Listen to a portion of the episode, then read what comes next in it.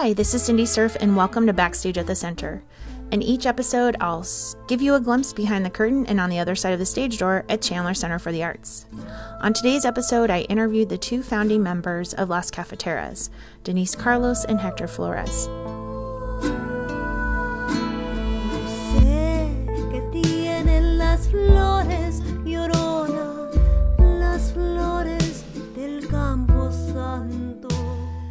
They're coming to Chandler Center for the Arts on October 28th to premiere a new Dia de los Muertos musical experience called Hasta la Muerte.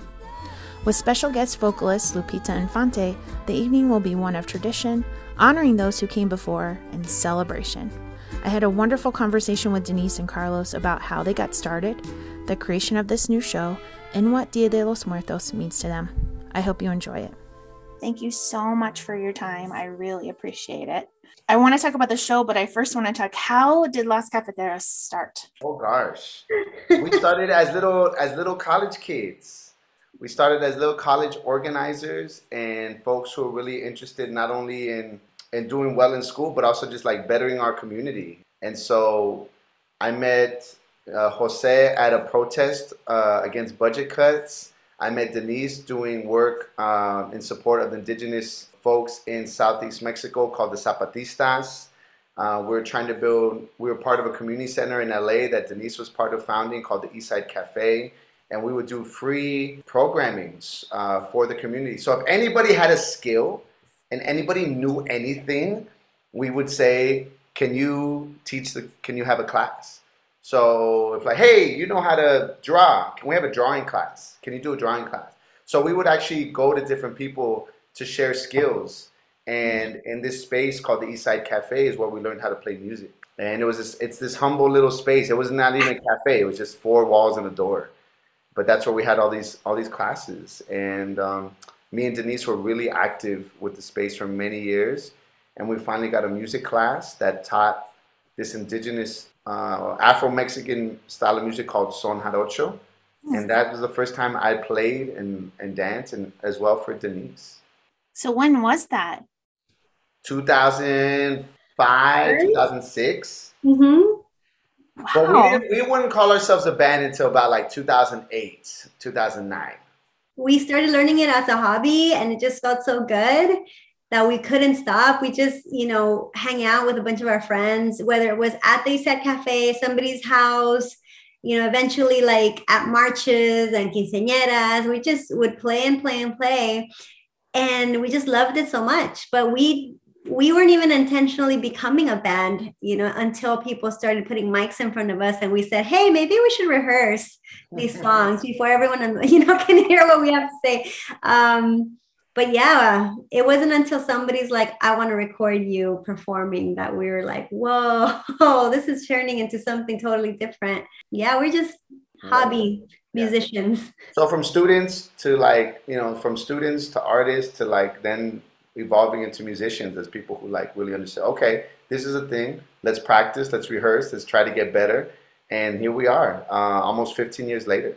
So with those like advocacy or well yeah with those advocacy roots or community roots um, have you seen that that is something that is like a common thread in your music or the music that you guys create i think it's really the seed of who las cafeteras is. You know we never left that part of ourselves behind. Um, it was always intentional for us to write that into our, our music you know where we started singing very traditional verses that um, are part of the son jarocho genre, we eventually started writing in things about our lives, our stories, our parents, um, the struggles and the beauties, you know, that we witnessed in our communities. And, you know, a lot of it had to do with being Chicano, with having parents who were undocumented, with seeing um, that we wanted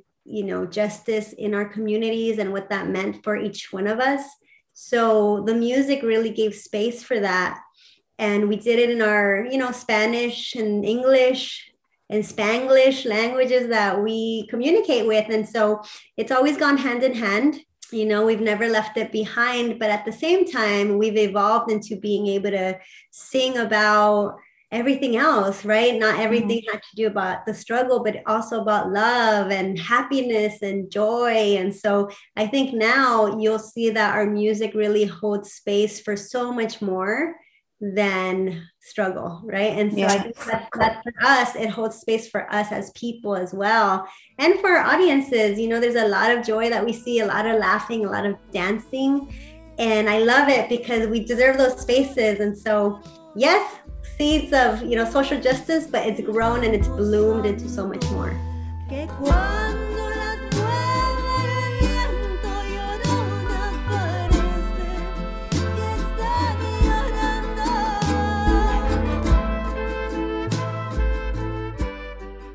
Oh, I love that because I think when you go to a concert, it's probably one of the few times that sometimes for us we actually allow ourselves to like enjoy the moment, right? So that's awesome. Um, so who are the other members of the band? So there's there's you and Hector, and then who are the other members of the band? Right now, there's uh, the core members. Right now is is Denise, myself, and Jose Cano.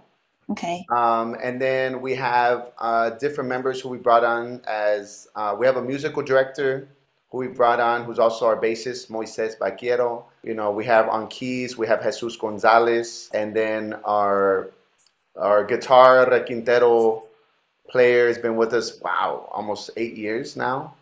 I think Jorge Mijangos. And then joining us for this run, we're going to have Jasmine Lopez on the violin. Uh, amazing, amazing artist and violinist who's been doing mariachi for years. And then we're really super excited to bring on granddaughter of iconic singer Pedro Infante, Lupita Infante.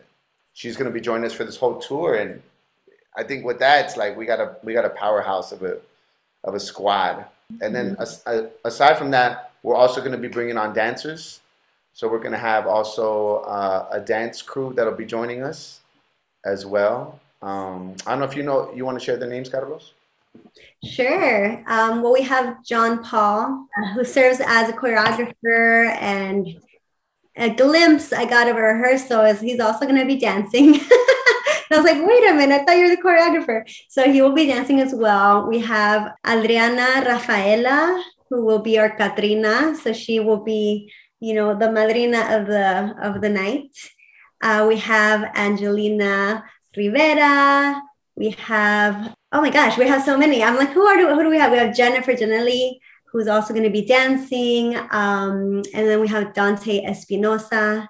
And um, these are all seasoned dancers, young people of, of our communities here of Los Angeles, who I've had the pleasure of dancing with as well in, a, in different capacities and different groups, who have mostly done their work in, in Mexican folklorico dancing, but also do some modern dance and ballet. And so we'll see a lot of that in this production where we're not just holding them to their zapateo, right? Not just their feet, but also the beauty of, of all body movement. And so it's a beautiful theater, baby theater.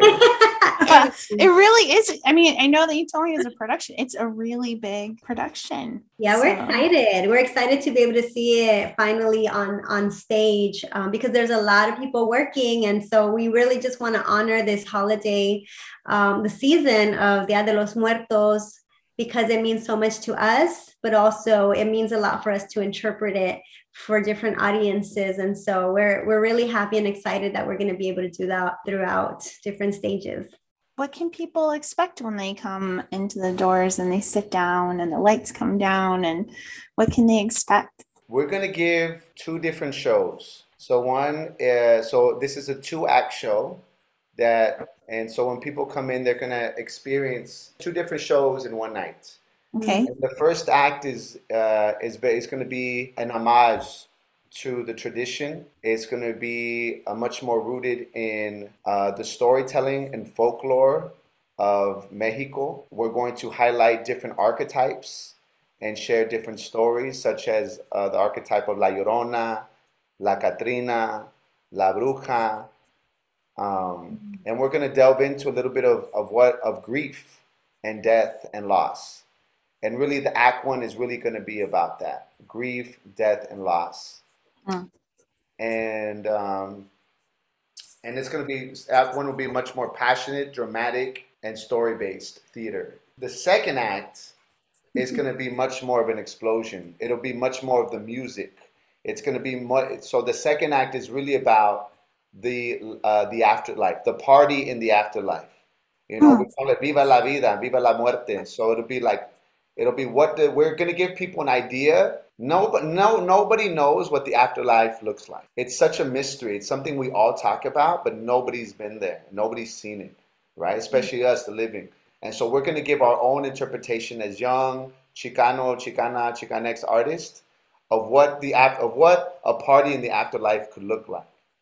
What does celebration look like beyond this world? The whole night's going to be a mix of tradition. It's going to be a mix of original music and reinterpretation. You know, so we were born here, and so we interpret tradition very differently than in Mexico. We interpret folk and folklore. And so we're going to be telling a story of Dia los Muertos. And we hope in the future there'll be, it'll inspire many more stories to come out about people's own loved ones and their own journey through grief, sorrow, death, and life. Mm. I love that. When you step outside of, of the creation of an art piece, and you hear about it, it just, you know, it sounds so beautiful and exciting, especially since we're putting so much of our heart into this. And so are the dancers and all the musicians. We're creating new music that's going to, um, you know, be coupled with this act, you know, kind of like a soundtrack where we're going to be uh, recording this new music that we're going to be debuting in this production. And so I think for me, like being able to have the space to to bring along you know folks on this journey of what you know what we may interpret loss and death and grief like and how we can also be on the journey together into the acceptance and even the the peace that comes after right? And how in our tradition nobody ever dies or goes away if you keep telling their stories. And this is part of the way that we do it right? So we're going to you know i think this is a visual and, and, auditory altar that we're actually building with our bodies and our music and our dancing and then having physical you know altares where the ofrendas the offering is also like we're going to invite our crew to be able to share pictures of their loved ones and have it also a visual of, of our loved ones being projected on the screen because we're not just writing this art piece for everyone else, but we're also utilizing it for us and for us to be able to remember our loved ones as our offering is this actual production.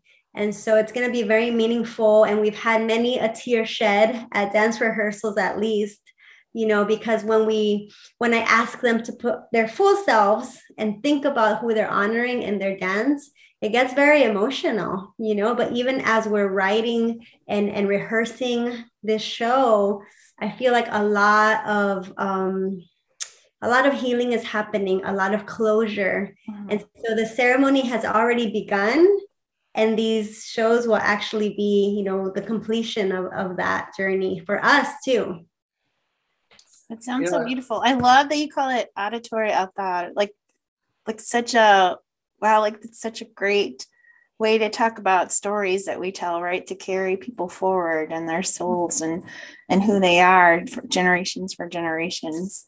I love that. That's really beautiful. You know, I feel it's interesting too, just in a time where like we're all documenting, like we're we're we're not remembering Mm. You know, so everybody's like taking pictures, everybody's posting, but we're not remembering. You ask somebody like, "Hey, what's your mama's phone number?" They don't know.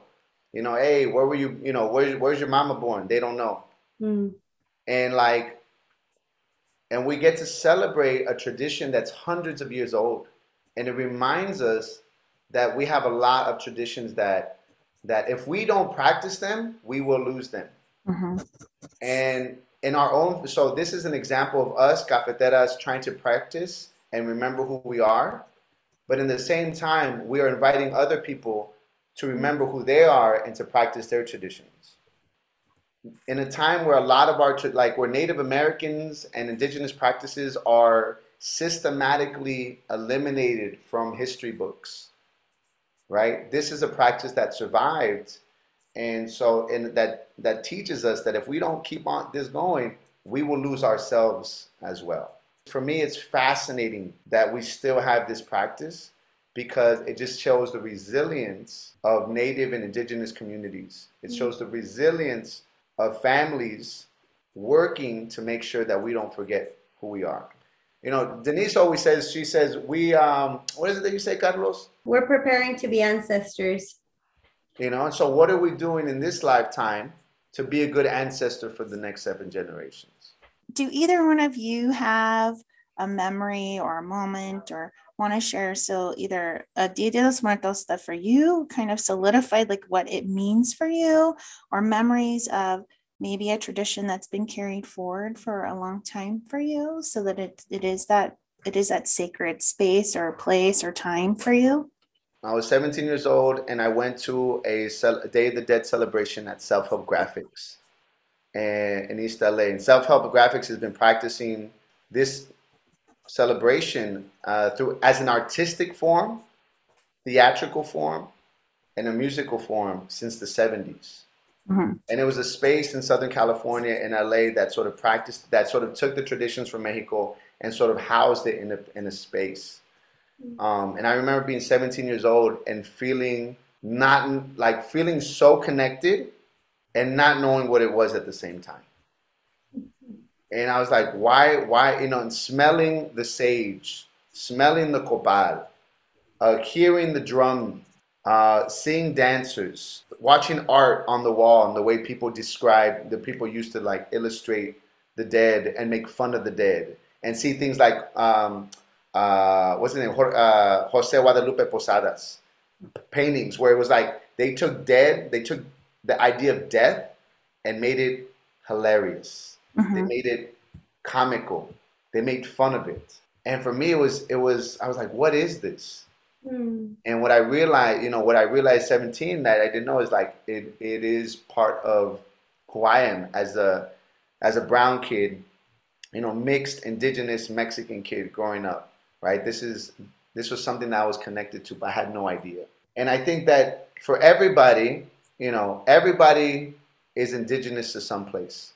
Everybody has a story. Everybody has family. Everybody has traditions. Dia los Muertos is what is what in, at least in the Americas and what you know what native folks over here and, and what we know today as Mexico practice. But every tradition has a way to remember their folks, their people. And um, and when I was 17, I realized that this is something that that I was connected to. And but I had no idea, you know, and I didn't really speak Spanish that well and you know, but I was connected and so it was this this celebration allowed me to feel connected to my indigenous self, to my mm-hmm. Mexican self, to mm-hmm. my brown self, uh, in a way that school did not, in a way that religion did not. And then it took me many years to actually practice it myself, you know, to actually like, all right, I'm to take this picture and put it on an altar. I love that. I mean, I feel the same way. You know, we didn't pra- we didn't practice celebrating the three it's actually a three day process right dia de los angelitos and like the, the day that you that you honor um, babies or or young people who have passed and elders and and people in the in between and you know um and how close it was to halloween. For me like i didn't really get the the how distinct like the the the celebration of the los muertos was and until I was in college and also in self-help graphics and how that involved less of what I grew up with when I when you know in in my family there was never really um like it wasn't taboo to talk about death because we did a lot of you know the novenarios when someone passed we'd go to Mexico and like you know whoever passed would like we'd pray for for nine days and and they'd be like on the porch their body would be on the porch and like people would be eating and talking and crying and laughing. All the things was happening in those days where you know there's also the rosary being being uh, prayed um, and so it was very catholic you know my upbringing and, and the way that we mourned was very catholic.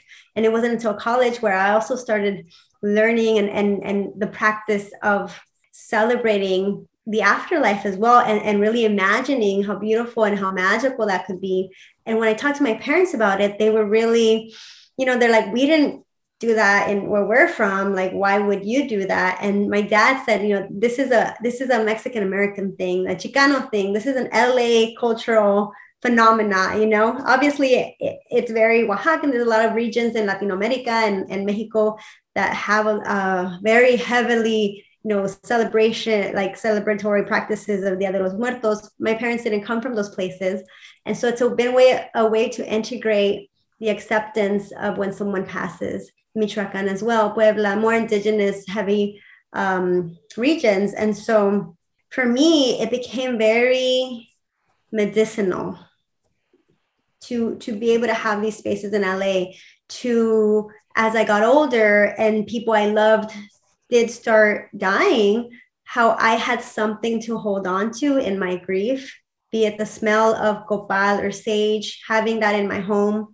right? Having everything available to me that allowed me like a really beautiful medicinal ceremony of being grateful for the people in my life and also wishing them well on their journey and understanding that as we as we lit the copal and the sage as we build altares that you're also helping guide those people into you know the afterlife and that we're also responsible to hold that space. And so it really it became less of a lonely process right? And i think a lot of what we have tangible to us be it the smell be it the the building of altares be, being the pictures that we can look at and still tell the stories like we have that to hold on to.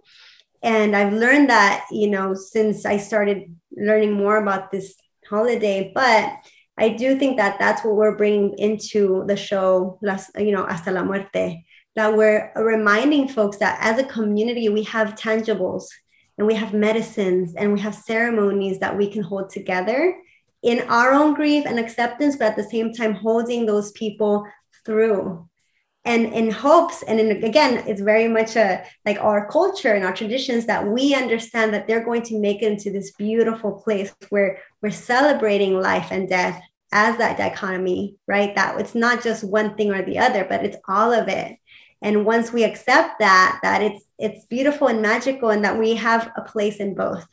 And so um, this is kind of what we want to showcase in the two acts, right? Act one and act two. Act two, we're actually going to be converted into, you know, the unliving and celebrating and kind of being part of that party and inviting the audience to also be part of the party. And so I feel like we're going to hit a lot of different emotions yeah. in this uh, show.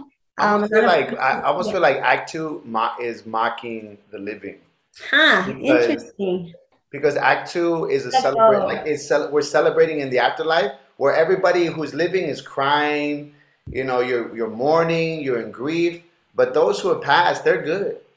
Like they once they reach the afterlife, it's kind of like they now get to party with their family. They get to meet with friends they haven't seen. They get to meet their favorite mm-hmm. celebrities they never met in the real world. You know, they get to kick it with Selena. They get you know, so it's like we create that world we're like they're good. They're no longer suffering but we us we are. So it's almost a mocking of, of we hold on to the suffering right? Yeah we exactly you know? And so like that's what i love about de los muertos. It's like and what even uh, posadas did it was like it was a mockery of death. We should not be scared of death you know? We should yeah. not and the differences right? right what he would say is um and you see like a Catrina right here you know, like very embellished. it's like when we die, no, but like money doesn't matter. Riches don't matter. We're all equal. And so it, that was the thing that Posadas left us with is that we're all equal in the afterlife. When people die, your money doesn't go with you. Nothing goes with you but your soul and your spirit. But yeah, you know, we're we're we're encouraging people to come with, you know, their calaca, calavera faces on. Um, we'll be having our faces painted. So it's going to be really great to celebrate with everyone and also to learn how every community celebrates as well. We're really happy to be invited. And that because this is something that hasn't happened in a couple of years, I hope that your your you know community members and patrons and audience are going to, you know, come and be ready to party. What do you hope people will walk away with? I mean, I really hope that people walk away with wanting to do their with, with wanting to practice in the ceremony of remembering their family it, that that's what I really want. I want people to see this and, and think about the, about their own folks, about their own families, about their own lineage, and are invited to to use this celebration as a practice. right? There's things you don't own. There's things that are not meant to be owned. You know, you don't own water, you don't own air, you don't own memories. People don't own that. You know, and and and how we you can't own how someone practices and, and remembers their family. So we're mm-hmm. showing people here's one way Native folks have taught us to do it, and we we hope we wish you well on your journey as you remember your family and your loved ones. That's how. That's all I wish people do to like i hope people walk away with a lot of pride and you know for for their their culture if they are part of this uh, practice of, of celebrating day of the dead i hope people are proud of it you know? Come out like really remembering that this is something we have as a community. Also that every cultural group and every ethnic group has a way to remember um, and honor the folks who have passed away. And that if they don't know it that they are asking their family right? And that they hold that practice close as as a healing practice and three i hope they walk away with our limited edition merch items because we're gonna have some really cute things for people to remember this season. I'm gonna um, try. We're trying. To, I'm trying to convince uh, Denise's mom to make limited edition crowns because her mom does yeah. crowns. Oh, um, she the one that made the crown that you're wearing in the picture? She didn't do that one, but she does every every year. They'll they'll make them. Yeah, we make flower crowns. Yeah, yeah, yeah. So I should do that. How we should do that. My mom needs a hobby right now. Uh, Denise, did Hector show you that you were on the front of our building? I saw that picture. I showed it to my dad, and he so was like, "Stunning, so stunning." It's such a great picture. It's such a great shot. Nika, have no, you seen pictures with Lupita Infante? Yes, they're oh, really, really beautiful. She's stunning. She is so, so beautiful. So, really quick, how did you guys get her? Denise is friends with her. I'll be like, hey girl, you want to do this? And she's like, yeah. oh well, you know, for us, I think because you know, both in both of our families, Hector and I, um, our parents are from Mexico. They're like legitimate Mexicans, and we're just half of yeah, we're Americans, and so we didn't grow up with it, and so we were looking at how do we invite people of our parents' generations to be interested and really invested in this kind of show in the case that they never practiced it and, and maybe their kids do, right? So part of the intention was that we would invite somebody who's such an important piece to the lineage of mariachi, ranchera, Mexican traditional music, as is Lupita Infante, being the granddaughter of the iconic Pedro Infante, who, you know, I grew up watching him. My parents watched him on, on TV. He, you know, big part of the golden era of Mexican cinema, of just, you know, the greats, the maestros of ranchera music in Mexico. Um, and so, be it that she is, you know, in, in Los Angeles and is actually practicing as a female uh, mariachi, not just mariachi, but like ranchera singer um, we just thought it was a really good uh, partnership to have, not only to invite those really beautiful sounds into the musical component of the show, but also to give homage to that and to invite people of our parents' generation who really, you know, hold on to those sounds. And to see that she's a young woman doing it and that we are taking the traditional and remixing it. I think it was a really, really good way to have her highlighted doing this traditional music and how it influences now the music that Chicanos are writing and creating. And so, you know, we're hoping that people of all generations are coming to the show, all folks that like the different genres that is, you know, Latino America and Mexico and Chicano music. And she's just amazing. Like she's just really cool. She's really creative and I was excited to see, and she's excited to do something different as well. And so she grew up here in LA. Um, she was a, a, student at UCLA, and this is when her and I met in Mexico doing La Voz in Mexico. So it's kind of random, um, but we really respect each other as artists, and you know, we're like, can we do this? Of course we can do it. So we're excited to have her on board. She's she's really um, you know, I'm gonna use the word excited again, but she she really is interested in how we remix the traditional into telling the stories of we what we what we do today and so it's my hope that our community fully embraces it and because it you know mexican culture is certainly part of our story here in chandler it, i think dia de los muertos is such a beautiful such a beautiful thing and such a beautiful practice as you guys were calling it. So no, we're excited. We're excited to see you guys because I know that we've been wanting you here for a while. And then, you know, COVID. I think it's going to be, I'm really, really excited about it. I hope you'll join us on Friday, October 28th for Las Cafeteras presents Hasta la Muerte with special guest Lupita Infante. It promises to be a very special evening. Tickets are on sale at chandlercenter.org, or you can always call our friendly box office staff here at the center. Thank you for listening.